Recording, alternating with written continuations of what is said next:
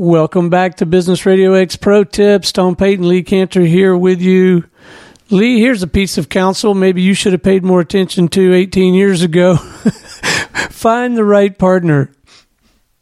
Yeah, I think in today's world, it is critical to have partners. I think it's really difficult to do anything on your own nowadays. You have to have partners in some regards, whether they're business partners, whether they're other service providers that are complementary to you but you have to find other folks and you got to work together with these folks. And the ideal partner is going to have some sort of complementary objective where a win for you is a win for them and vice versa.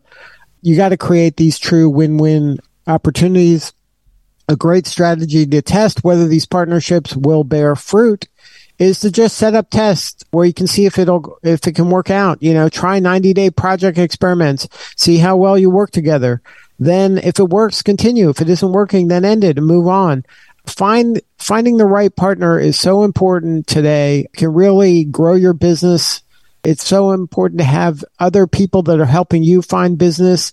And if you can help other people find business, that's uh, that's great too because then you're going to have a really good motivated partner that's going to want to figure out ways to help you be successful because you're helping them be successful but in today's world, you have to do it. You got to find partners. You should be trying these 90 day project experiments and finding the right folks so you can build your team and you can grow.